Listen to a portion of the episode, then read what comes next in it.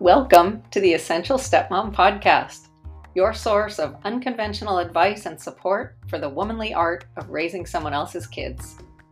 I'm Tracy, and I'm doing my best to pop in here during the time I said I would be on hiatus because I'm rolling out the Undeletable Dad podcast too.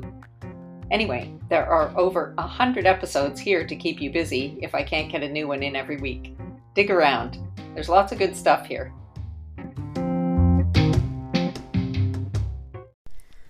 Hello.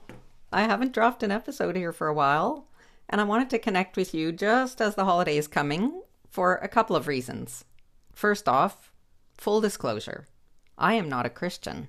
In fact, I'm Jewish by birth, and by choice, I'd probably say I'm more drawn to Buddhist spirituality. So the actual Christmas holiday doesn't have any deep religious significance in my life, but I've always found it to be a very, very spiritual time. I have to say that as a kid, my parents did a wonderful job of helping me and my brother deal with not participating so in so much of the Christmas fuss and rituals. A tree was out of the question at our house, but Santa Claus made a visit to our house every year, and he would discreetly leave a single gift under my bed I never once caught them sneaking in to do it. It was just a miracle for me every time. Because Santa is magic, and he sees you when you're sleeping. And there's nothing inherently religious about that, but it's hella spiritual. This is an invitation to believe and to participate in a collective experience of magic. I still vividly remember finding my very first record album, which was Sgt. Pepper, under my bed. It was like the most amazing thing that had ever happened to me. It's probably the thing I most wanted in the world, and it actually came true. I'm not sure what I even made of it as music. Like, let's face it, that that stuff would have been a total mystery to me at the age of nine or ten, but I was enraptured. And I've never stopped being grateful to Santa for that and to my parents for knowing how important it was to keep that channel to magic open for me. My daughter was always a fierce believer in Santa. Even in her teens, she was still delighted to get one present that wasn't from me or her dad. It was from Santa, like with a note and everything. And she always asked for something weirdly traditional, like a dress just like Belle in Beauty and the Beast, which was sewn by yours truly until three o'clock in the morning on Christmas Eve, or a china doll. Or one year she asked for a hope chest. I was like, a hope chest? Like a big wooden box to keep your linens and china in for when you get married? Not a Barbie camper van like the other girls want? It wasn't about materialism for her. It was some kind of connection with magic, like to make something appear that can't be bought in a store. That was Santa's job. And my dad actually took care of the hope chest. He was a great woodworker. And she still uses it to this day as a coffee table in her own living room. This is a time of year to renew your belief in magic. Or maybe I should say to clear away the cynicism or the disappointment or the fear that keeps you from knowing with every fiber of your being that magic is as real as any of the other illusions that you believe in.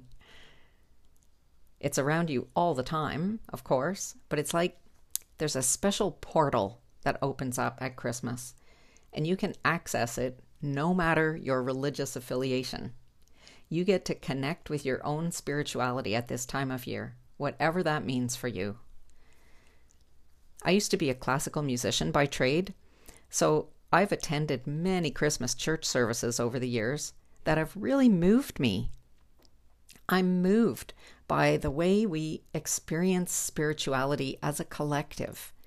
How it's such a vulnerable thing to be open to believing. And it feels so intimate to do that in the company of others. It's like we see each other's vulnerability and we honor it. I find that very beautiful. It's also true that every individual is making their own personal connection with something greater than their own ego, whether it's God or the universe or your higher self or your inner being. I love the story about how this young couple had to totally believe, like Joseph, right? He had to really believe that his fiancee had not deceived him with another man. And she had to believe that she was not going to die giving birth in a barn.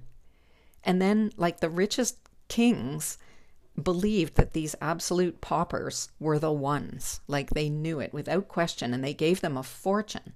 These people who couldn't even afford a place to sleep indoors. And if you didn't know this, it gets really cold in Bethlehem. I've been there.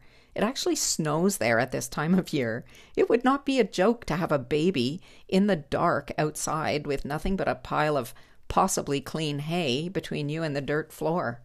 I have nothing but the deepest admiration for those people and how they were able to let go of whatever made sense and whatever other people thought about them and to follow what they knew was true, no matter how scary it was.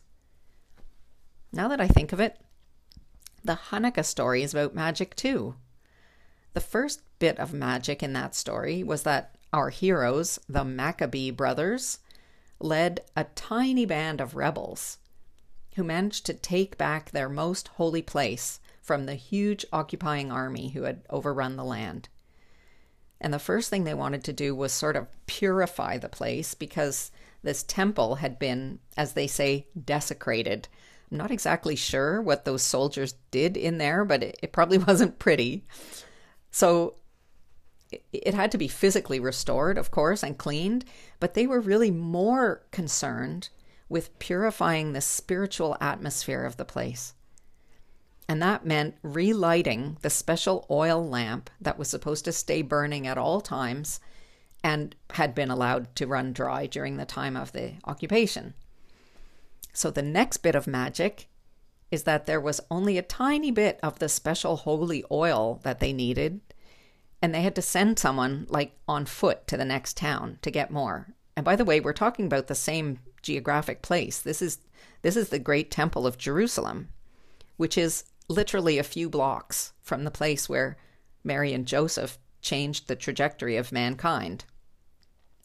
So the magic was that the oil lasted for 8 days, this little tiny bit of oil they had, instead of a couple of hours. It lasted all the way until that dude could get back with some more to refill it. As someone has cleverly suggested, in today's terms, it would be like your phone battery is at 4%, but it lasts for a whole week until you can manage to recharge it. I'd call that a miracle, wouldn't you? So go ahead and connect with magic in the next few days. Connect with your spirituality, whatever that means for you. There's a portal open for all of us right now. We just have to choose to be open to what's on the other side of it for us. And you can't take much baggage through a portal.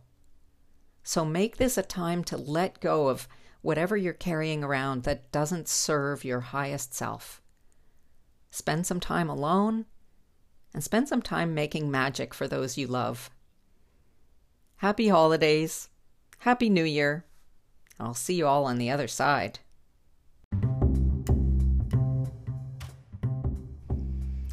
That's it for this episode and for 2021. If you're not already a member of the Spectacular Stepmom Facebook group, please come and join us there. It would be great to get to know you. You can just send a join request to the group called The Spectacular Stepmom. And I'll leave a link for that in the show notes. You can always reach me if you'd like to get in touch with questions or comments at info at essentialstepmom.com. And just making sure that you know that there is a podcast for your partner. It's called Undeletable Dad, and it's my podcast. I think you'd be really happy if he was listening to that. I think he'd be happy too. So go check it out Undeletable Dad, wherever you're listening to this podcast. Thanks very much for listening and I'll see you again next year.